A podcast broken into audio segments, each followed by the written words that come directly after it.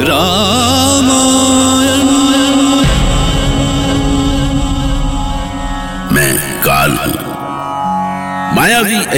श्री राम और उनके अनुज का हरण करके पाताल लोक ले गया। हनुमान चिंतित हुए और अपने आराध्य को ढूँढने के लिए पाताल लोक पहुँचे। वहाँ उन्हें एक विशाल गुफा दिखाई पड़ी। वो गुफा एक राजमहल में खुलती थी।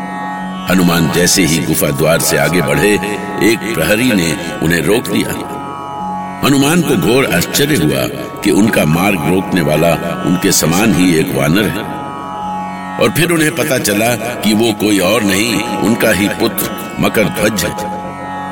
मकर ध्वज ने हनुमान को राम और लक्ष्मण के लाए जाने की सूचना तो दी, किंतु उन्हें उनके पास जाने से मना कर दिया।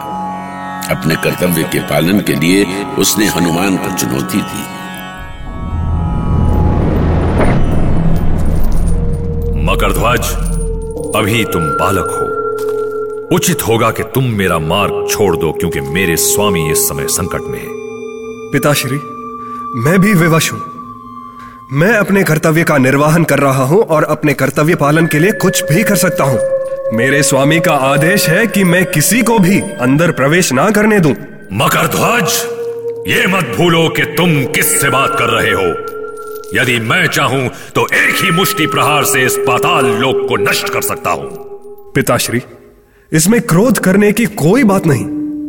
क्योंकि जब तक मैं इस द्वार पर हूँ अपने स्वामी के आदेश का पालन करूँगा। और मुझे भी अपने स्वामी प्रभु श्री राम से मिलना अत्यंत आवश्यक है। और मेरे जीवित रहते ये संभव नहीं है। इस असंभव को मुझे संभव करना ही होगा। भले ही इसके लिए मुझे अपने पुत्र का ही वध क्यों ना करना पड़े। अपना हित चाहते हो तो मेरा मार्ग छोड़ दो मकरध्वज। अन्यथा तुम मेरी गदा के प्रहार से नहीं बचोगे। यदि ऐसा है तो संभालिए अपने आप को। यह आपके ही पुत्र का गदा प्रहार है।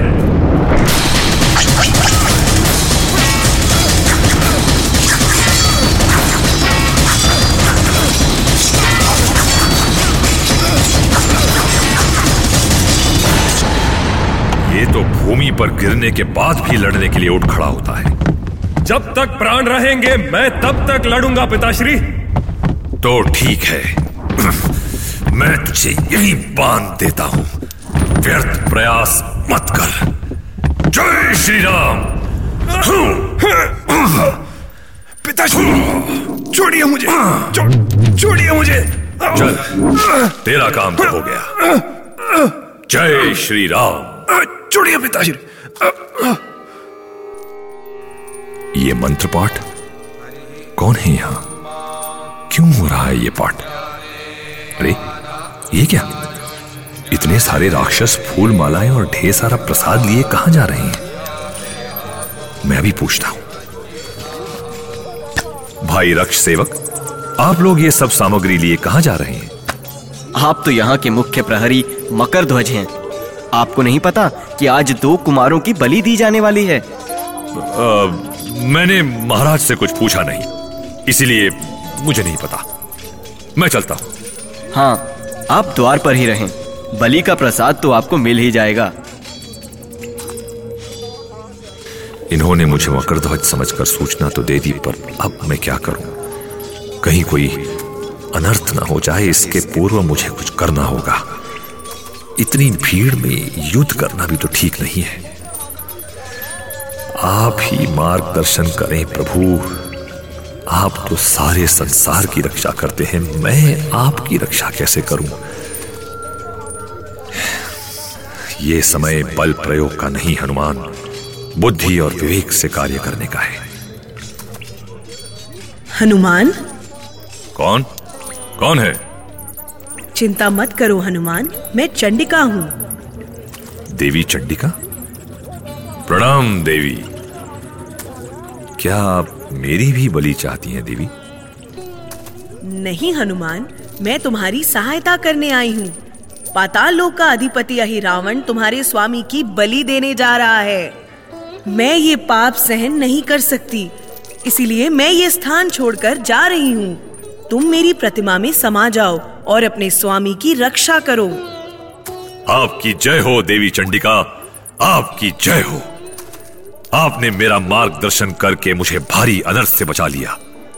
अब कोई मेरे प्रभु को छू भी नहीं सकता। जय श्री राम।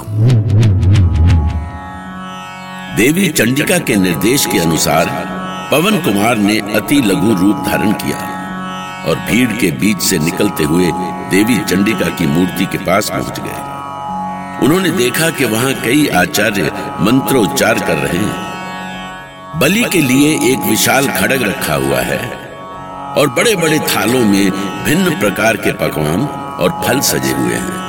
अतएव अवसर पाकर पवन कुमार ने सूक्ष्म रूप में देवी प्रतिमा के भीतर प्रवेश किया। ओम हिम दुर्गाय स्वाहा। हिम रक्तदंतिकाय स्वाहा। ओम हिम शिवाय स्वाहा। ओम हिम शिवदूताय स्वाहा। ओम हिम महाकाय स्वाहा।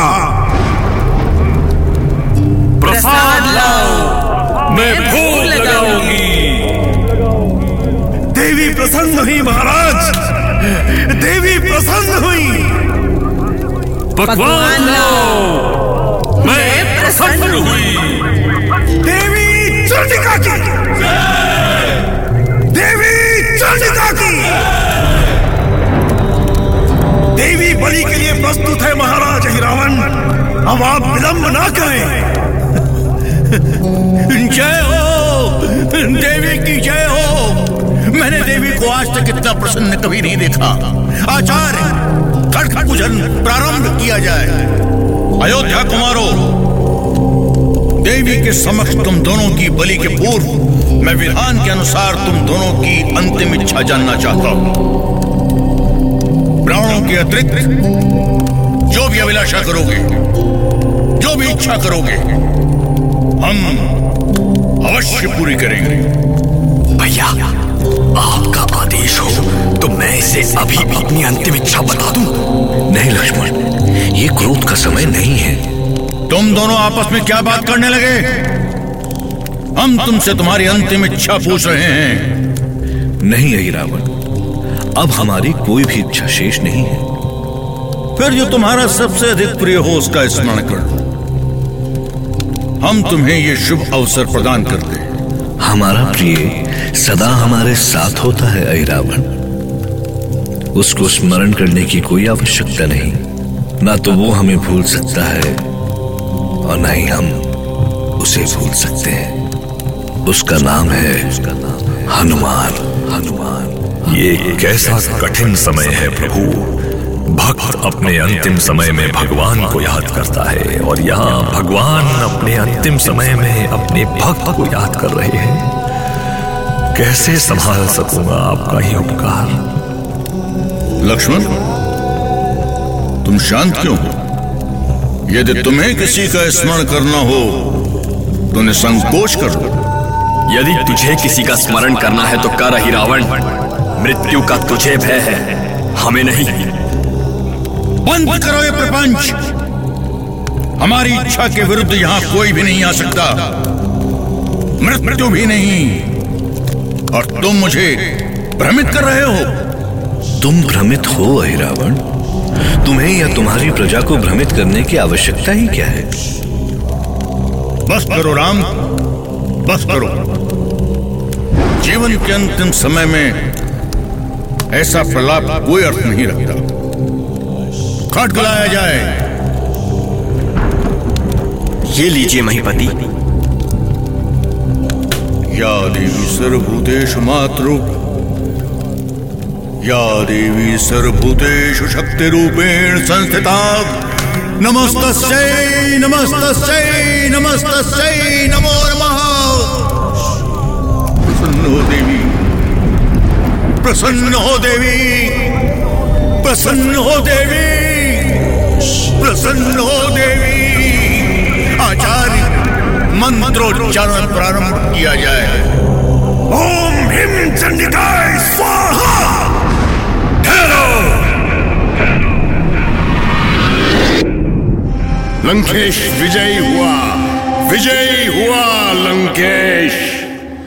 सीते अब तुम्हारी प्रतीक्षा व्यर्थ है। व्यर्थ है तुम्हारी पति दर्शन की आशा।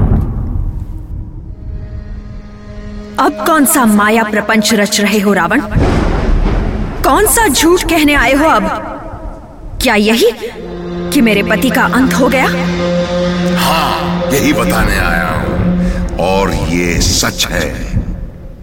यदि तुम्हें विश्वास नहीं हो तो अभी अपने पति के शिविर में जाकर पूछ सकती हो। जो मैं स्वयं जानती हूँ उसे किसी और से पूछने की कोई आवश्यकता नहीं है लंकेश। मेरे पति को जो कुछ भी होगा उसकी पहली सूचना मेरा हृदय देगा मेरी आत्मा देगी। भावनाओं से सत्य नहीं बदल सकता सीते। मेरी भावनाएँ भी कहती हैं कि मेघनाद अभी जीवित है तो ये सच नहीं हो जाएगा। अहंकार में तुम सत्य की पहचान भूल गए हो लंकेश। किंतु मैं सत्य को नहीं भूली। और सत्य यह है कि अब तुम्हारा अंत निकट है। सीते यदि मैं चाहूँ तो तुझे इसी क्षण मृत्यु के मुख में पहुँचा सकता हूँ। तो आगे बढ़ रावण किस बात का भय करता है? मैं सीता तुझे चुनौती देती हूँ। यदि तुझ में कुछ भी शक्ति शेष है तो आगे बढ़ और मेरा अहित कर। आगे बढ़ लंकेश! आगे बढ़।